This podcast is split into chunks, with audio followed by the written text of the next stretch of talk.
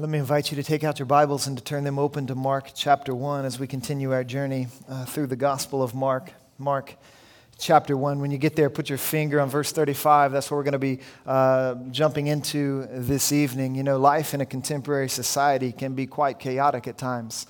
I don't know about you, but there are many days when I wake up and I feel like life is being pulled in so many different directions. I'm feeling pressure from so many different angles that sometimes I'm not sure I can keep my head above water because so much is taking place. There's so many activities, so much busyness surrounding my life and characterizing my life that sometimes I just don't know if I can keep up with the pace and the pressures of life. In some ways, I feel a little bit like Jim Gaffigan's assessment on what it's like to have four kids. I don't know if you've heard his stand-up routine, but the comedian was asked one time, or he was talking one time about what it's like to have four kids in the home, and he said, well, just imagine you're drowning, and then somebody hands you a baby. That's what it's like. You feel overwhelmed. There's just so much pressure, so much going on that you just don't know if you can keep your head above the fray. And it's not just in the realm of parenting where that type of pressure occurs, to be sure. We feel that pressure in college when we're balancing school and play and jobs and all the things that we've got going on in our lives. There's so many activities occurring, and there are times as you journey through college when you feel like you're just being overwhelmed by all the demands and the pressures that are coming into your life and that are falling upon you. So you feel it not only in parenting and in collegiate life, you feel it in your social life when you feel torn and spread too thin relationally. There's so many different activities and things that you can engage in. You're not sure what to prioritize at times, and you know that something's got to give, and so eventually you have to start cutting weight out of your life out of fear of just being overwhelmed by the various pressures and activities and busyness that is characterizing your life. But one of the unfortunate things that we tend to do as disciples walking with Jesus through the world that is usually the first weight that we cut. Usually the first weight that we cut is our prayer lives. That tends to be what goes first. That tends to be what is pushed to the wayside most readily. And I find it interesting when you step into Mark chapter 1, you've been reading over the past couple of weeks as we've journeyed from verse 21 on down to verse 34 of just one day of activity in Jesus' life.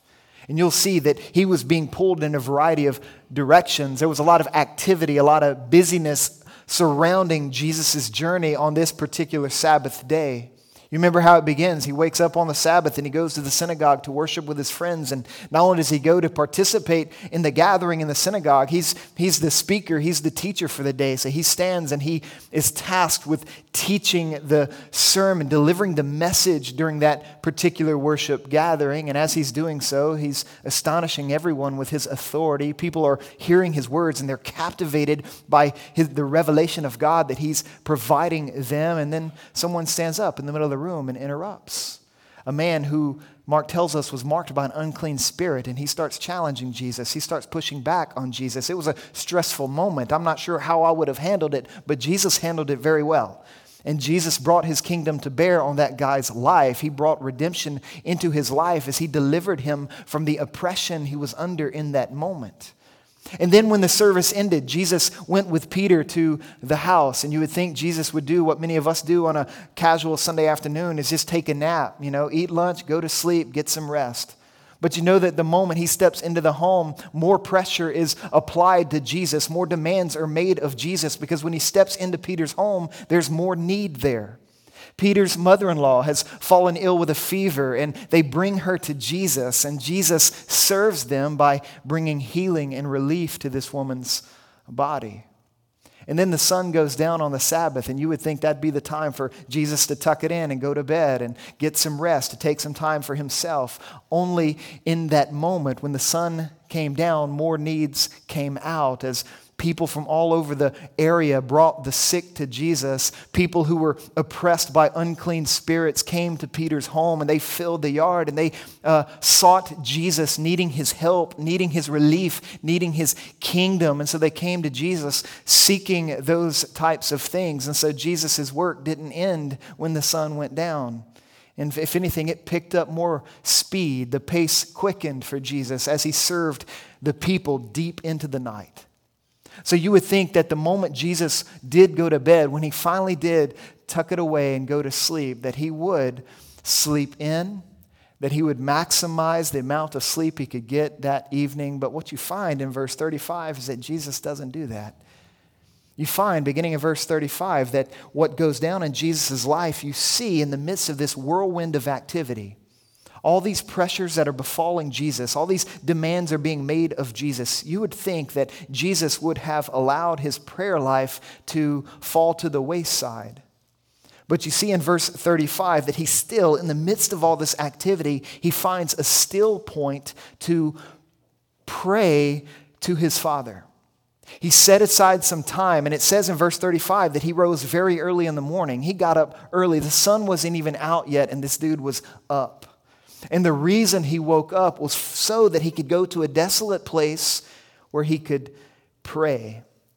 And so you find this moment where Jesus' busy day and all the activity, all the things that are taking place in his life, the one thing he refused to let fall to the wayside was his time with the Father, was his prayer life.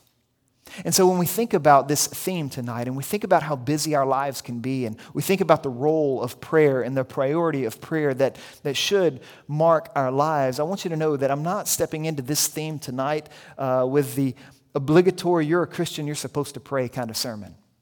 I'm not here tonight to wag my finger at you and say, well, aren't you a Christian? Shouldn't you pray? If you are a Christian, you should pray. How is your prayer life? Are you not praying? Well, shame on you. You need to pray more. You need to do more. You need to do this, that, or the other. That's not what I'm here to do. I'm not here to wag my finger at you and to get you to pray more. My goal tonight is to put before us the priority of prayer in Jesus' life. And I want us to be able to see the value that comes when prayer is prioritized by us. You see Jesus prioritizing prayer in verse 35. He wakes up early in the morning while it's still dark. He goes to a desolate place, and there he prays.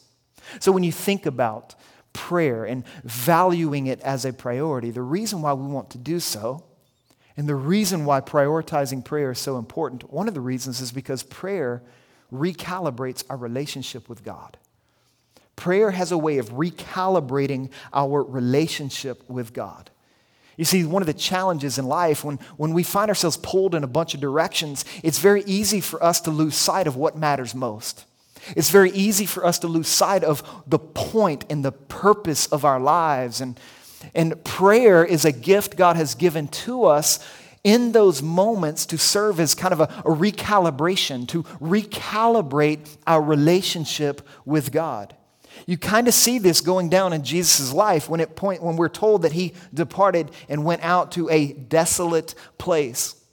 That word translated desolate place is the same word translated wilderness earlier in Mark chapter 1.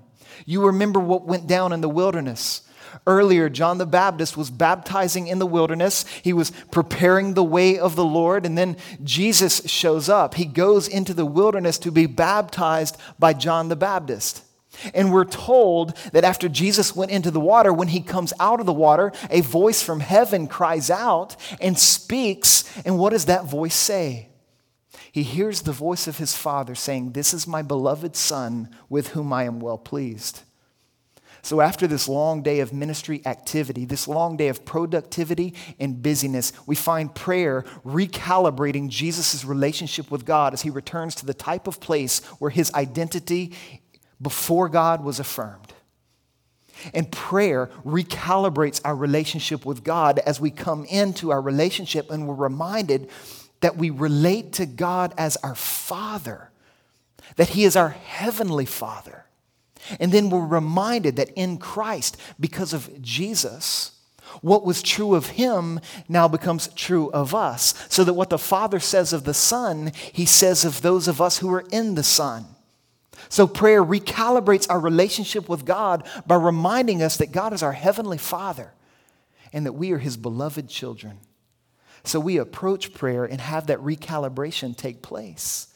Because this is one core truth to who we are as followers of Jesus that so easily falls to the wayside. It's one that we so easily forget. We allow the pressures of life to push this reality out from the core of our being, which is why prayer should be prioritized by us, because prayer helps us recalibrate. It reminds us of what is most important.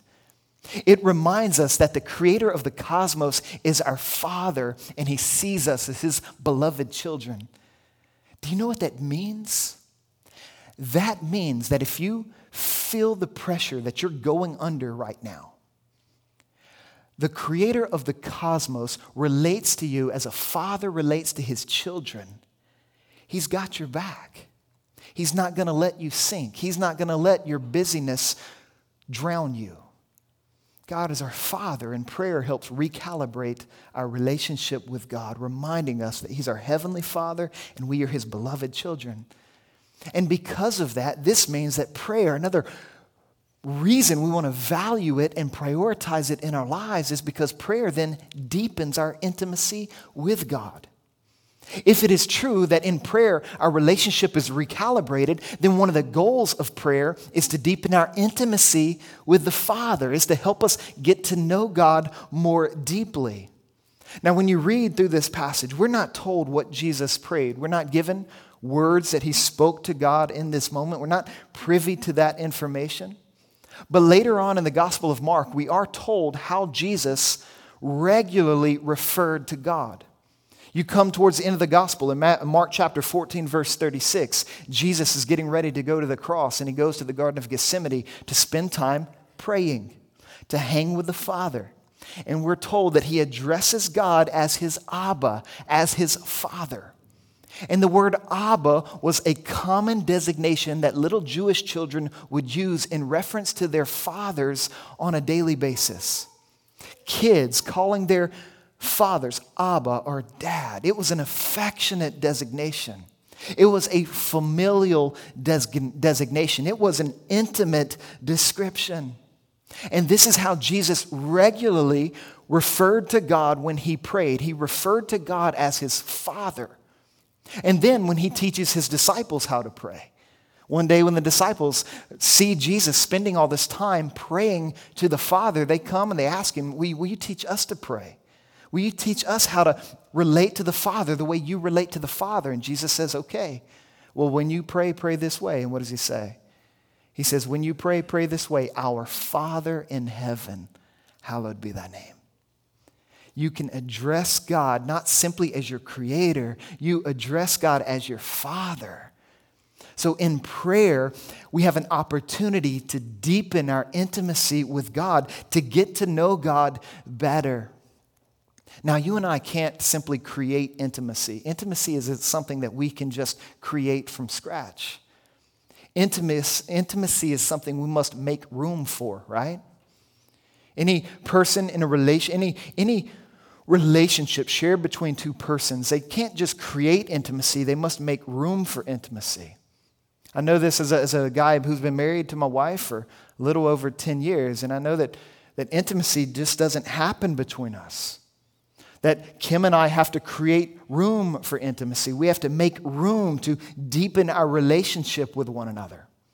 So let me ask you, what if the only time I spent with my wife was at parties?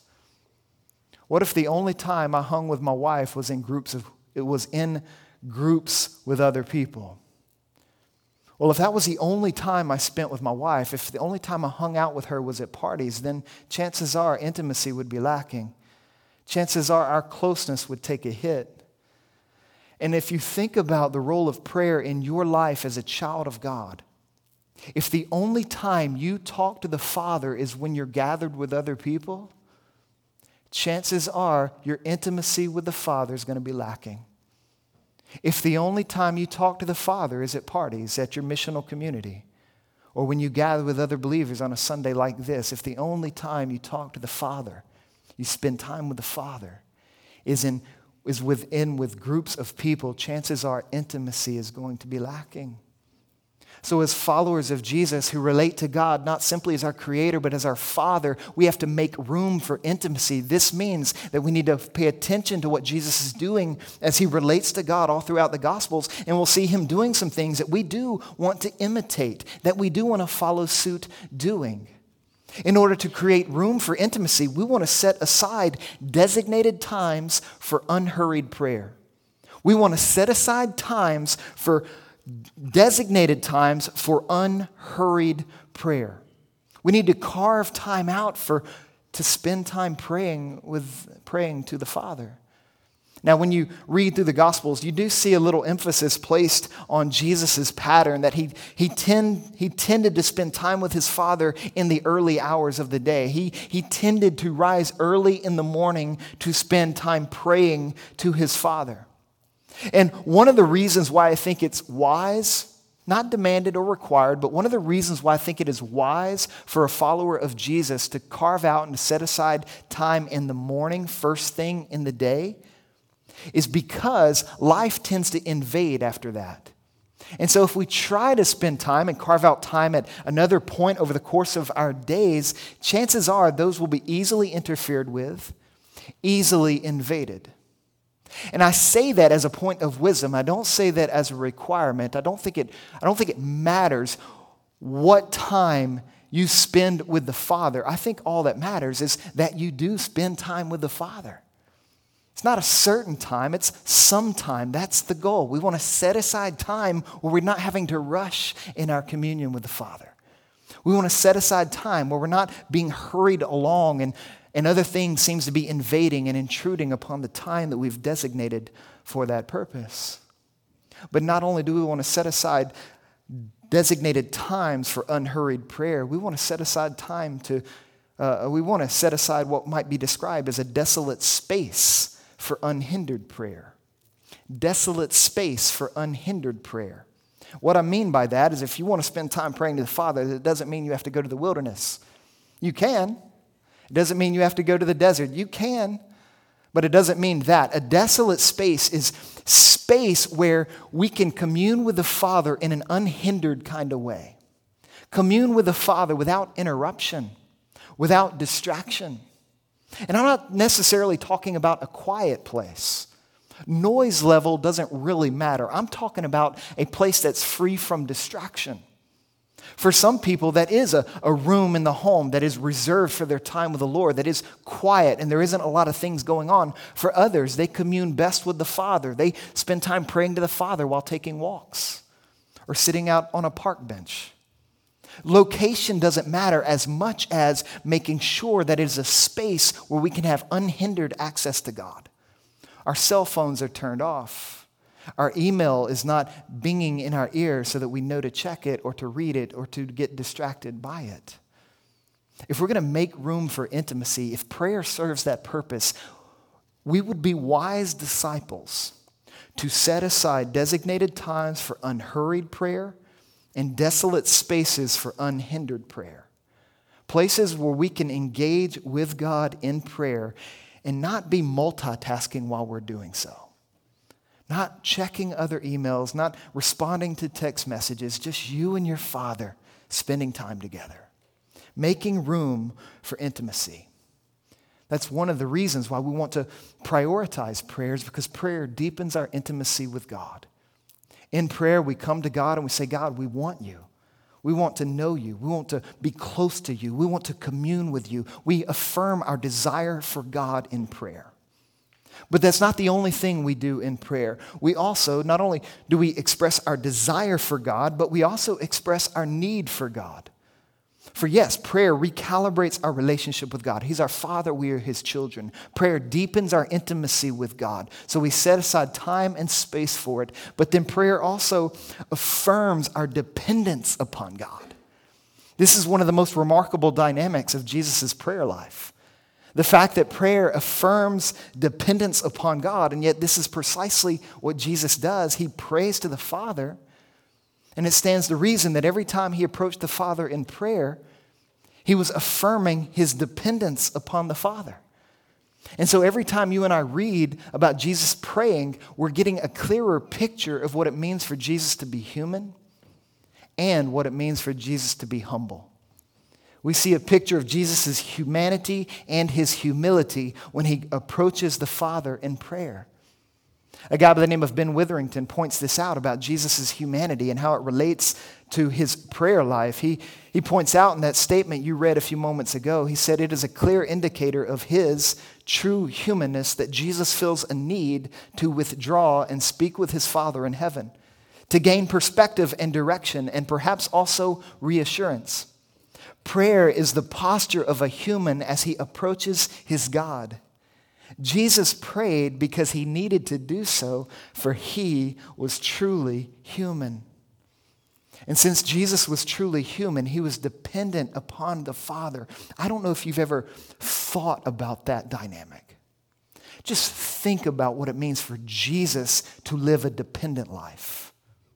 Think about what Jesus says in John chapter 5, verse 19, when he says, "Truly, truly, I say to you, the Son can do nothing of his own accord, but only what I see the Father doing," saying, I am utterly dependent upon the Father's activity.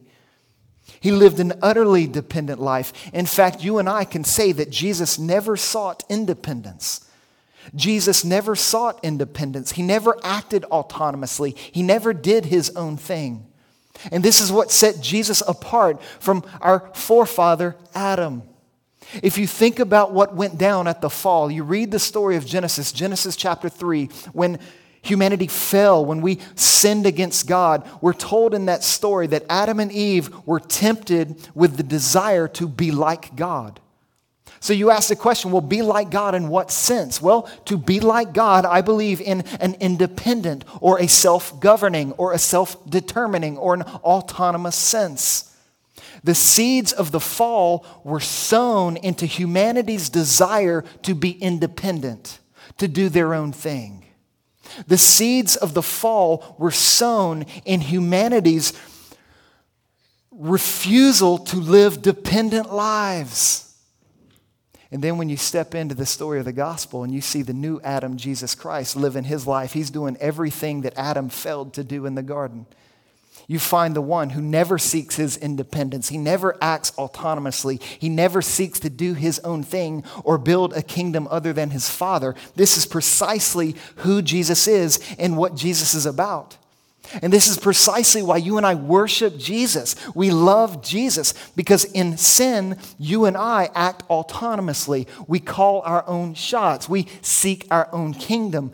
But in redemption, Jesus sought our redemption through his dependence. We are rescued because Jesus was perfectly obedient. He submitted to the Father's will in every moment of every day. We are redeemed because Jesus lived a dependent life. We are redeemed because Jesus did nothing he did not see his Father already doing. So we praise Jesus, and when we see Jesus praying, we're kind of cued into this dynamic that he prayed as a way of affirming, I'm dependent upon you, Father. Tell me what to do, and I'll do it. And then in prayer, you and I follow suit. We come to the Father, and we affirm our dependency. We say, look, life can't fire well when I'm trying to do things on my own. So I'm coming to you, Father, for guidance. I'm coming to you, Father, for assistance. I'm coming to you, Father, for help. And so we affirm our dependence in prayer. One of the ways that you and I practically live our lives as if God doesn't exist is when we're prayerless. Our desire and our drive towards self-sufficiency arises most clearly when prayer is not prioritized.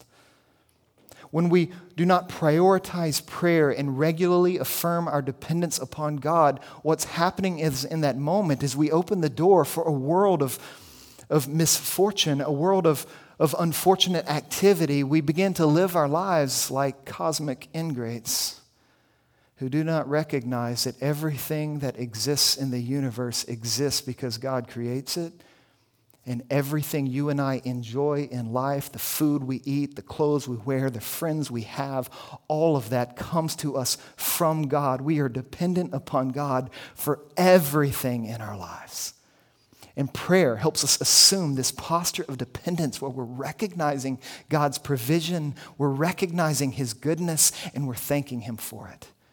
We're not stepping out from underneath his authority, seeking to live autonomous, self-sufficient lives. We're pressing into our dependency through prayer. So you see this at work in Jesus' life. It gives us a clear picture of his humanity, but also shows us a clear picture of his humility. You see the humility of Jesus in this moment where he's in such high demand, but he does not allow his being in high demand to squeeze prayer out of his life. So he still comes to the Lord and he prays. Now, if anyone was too busy not to pray, or if anyone could come up for an excuse for not stepping into a communion with the Father, it would have been Jesus. Surely he had the excuses. Surely he had the justifications. All this activity was surrounding him. But ultimately, what you find in Jesus is a person who is too busy not to pray. You find in Jesus a person who is too busy not to pray. Now, when I say that, understand that when I say Jesus was busy, he was not busy for the same reasons why you and I tend to be busy in our lives today.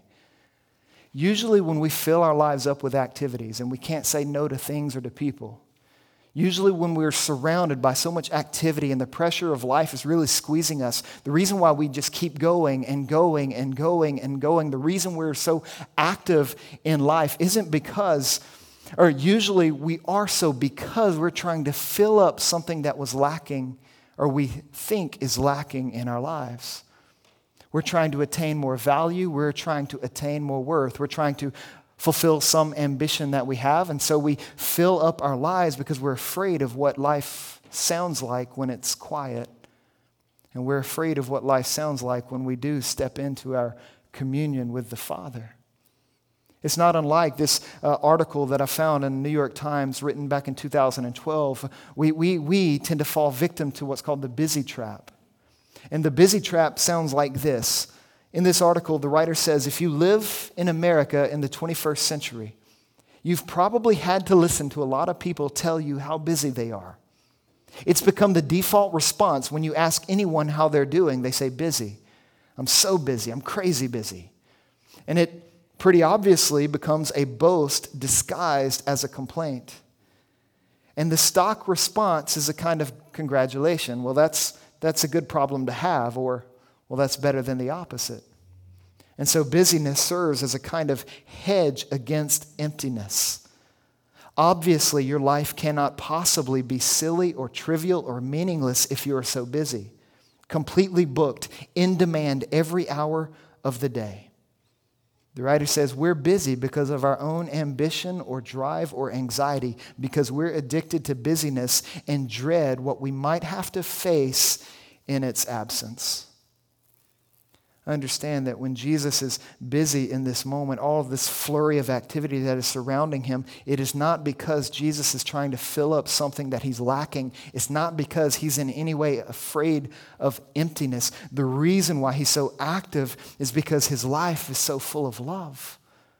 His life was so full of love. This is why there's so much activity and productivity happening in his life.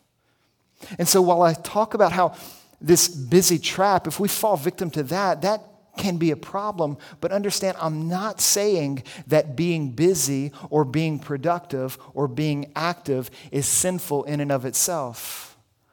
I don't think it's wrong for us to live active and productive lives. In fact, I think if we're following Jesus and we're growing in our communion with the Father, we will become more productive and more active people. We will find that prayer and fruitful activity are not two forces pulling us in opposite directions. We'll find that, yes, every person on the planet, every person in this room lives with an outward life and an inward life. You have outward activity. You have things you need to do. You have responsibilities and requirements. You have diapers to change. You have job responsibilities to execute, various things that you need to do. You have an outward life, but you also have an inward life of the soul. And both are needed.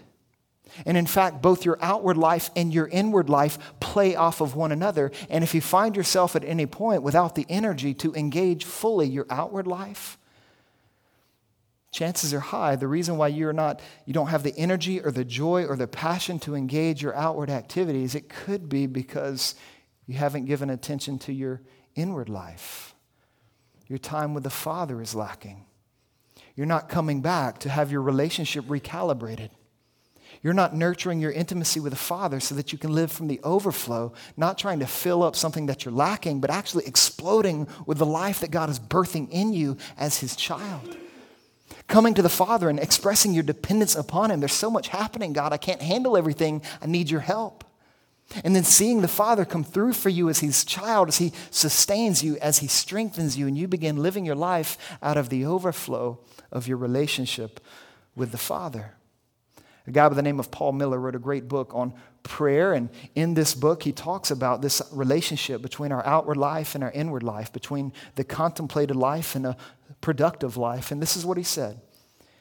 He says, the quest for a contemplative life can actually be self-absorbed, focused on my quiet and me. He says, if we love people and have the power to help, then we are going to be busy. Learning to pray doesn't offer a less busy life. It offers us a less busy heart, so that in the midst of our outer busyness, we can develop an inner quiet. Because if we are less hectic on the inside, we have a greater capacity to love, and thus to be busy, which in turn drives us even more into a life of prayer. So Jesus was too busy not to pray. He understood that he could not live his life in a way that honored the Father if he wasn't a person who was constantly bending the knee and declaring his dependence, and you and I would be wise to follow suit. So you find this dynamic in Jesus' life playing out in verse 35, but then look at verse 36. Because after Jesus stepped out of his time with the Father, he discovers the needs have kind of piled up. More people are looking for him. More people want things from him. And it says in verse 36, and Simon and those who were with him searched for him. And they found him and said to him, get this, everyone is looking for you. Everyone is looking for you. Now, you might want to circle or underline that word looking for, because it's a special word that Mark uses 10 times all throughout this gospel. He uses it 10 times, and every time he uses it, it's in a negative sense. He's pointing out the fact that when people look for Jesus, they tend to have motives that aren't worthy of Jesus. A searching for Jesus, not because they want Jesus, a searching for Jesus because they want what Jesus can do. They want physical healing. They want deliverance, but they don't necessarily want Jesus. And so you'll see all throughout this gospel, people, the crowds, having great enthusiasm for Jesus, a lot of excitement about what Jesus can do. And when they catch wind of the types of things Jesus does do, there's enthusiasm and excitement. But one of Mark's warnings to us is that we must not confuse enthusiasm with faith. We must not confuse enthusiasm with faith. People can get real excited about the things of Jesus.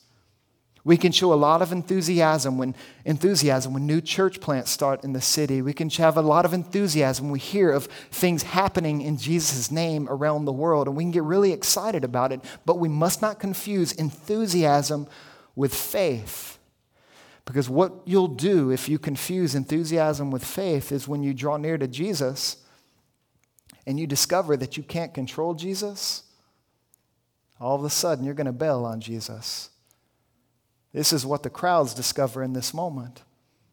Everyone is looking for Jesus, but they discover when they get to Jesus that they can't control him. They can't get him to do exactly what they want. They can't get him to conform to their schedules. He's not going to meet their needs in the way that they think they should be met. And so you discover in that moment that Jesus steps out of his time of prayer with the Father and he says, I have to keep going. I can't stay in Capernaum. There are other people that need to hear the message that I've come to preach. I've come for a purpose that I need to fulfill. And all of a sudden you see that in prayer, all of a sudden prayer has this way of strengthening our resolve to do God's will. So Jesus steps out of his time with the Father, and his resolve to do what God is telling him to do is strengthened. And so although there are a lot of needs there that he could meet, he doesn't meet. There's a lot of needs that he could meet in that moment. He doesn't, because his Father's will is targeting something different than what the crowds realize. understand that Jesus came, yes, to do things physically for people, but ultimately Jesus stepped into the world to do something more than just perform miracles and to bring deliverances to people's lives. He did not just step into the world to do miraculous deeds. He stepped into the world to deliver a miraculous message. He needed to go to other places and preach is the word used there. And it's the same word echoing earlier, Mark chapter 1, verse 14, when Jesus steps onto the scene in Galilee and it says that he came doing what? He came proclaiming the gospel of God and saying the time is fulfilled and the kingdom of God is at hand. Repent and believe the gospel. In other words, Jesus did not simply enter the world to meet needs that people know they have. Jesus stepped into the world to meet needs people do not yet realize they have. He stepped into the world to bring the message of the gospel to bear on people's lives. He stepped into the world calling people to repent, calling people to turn from their desire to live an independent life, calling all the shots, but to turn from that and to submit to the redemptive reign of God in Jesus. He came to bring that message, and as he delivers that message, he discloses the ultimate needs he's come to meet. And so in this moment, as Jesus steps out of his prayer, his resolve is strengthened to fulfill God's will. And for that, you and I should be very thankful. We should be very thankful that Jesus refused to be pushed off course by the whims of others. He refused to be pushed off course. He came for a purpose, and he was going to fulfill that purpose. I love the fact that Jesus wasn't a people pleaser. Jesus wasn't a man-fearer. He was not one who was easily routed by difficult circumstances. He was not one who was easily swayed by desires that you and I are easily swayed by. See, when you and I have a tendency to drift off course and to step out of rhythm with the kingdom of God, we do so usually because we're chasing popularity or we're chasing pleasure or we're chasing some other prize. And here Jesus has all of that, but he denies it. He doesn't respond to the popularity he has in Capernaum. He responds to the Father's calling in his life. He's come to do something specific, and he refuses to be pushed off course by the whims of others. And that is true not only of the crowds in Capernaum, this becomes true even of his disciples. And what you're going to find as you read through the book of Mark, in Mark chapter 8, even one of his disciples is going to try to interfere with God's purpose for Jesus' life. Peter's going to try to talk Jesus out from going to the cross. He's going to step in and say, no, Jesus, you do not need to go to Jerusalem. If you do, you will die. And what does Jesus say in response? He says, it is for this reason that I have come. And he dismisses Peter. He refuses to be pushed off course by the whims of people, even his disciples. This means that whatever prayer you and I bring to God, whatever request, whatever need, whatever desire, we can trust God to always do what's best.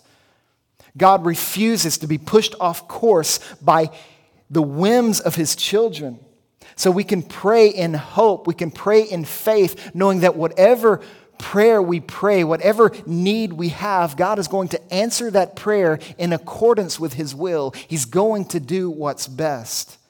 You see this echoed in Jesus' life as he refuses to be pushed off course by the whims of others. And because of that, Jesus focused on fulfilling the purpose for which he was sent.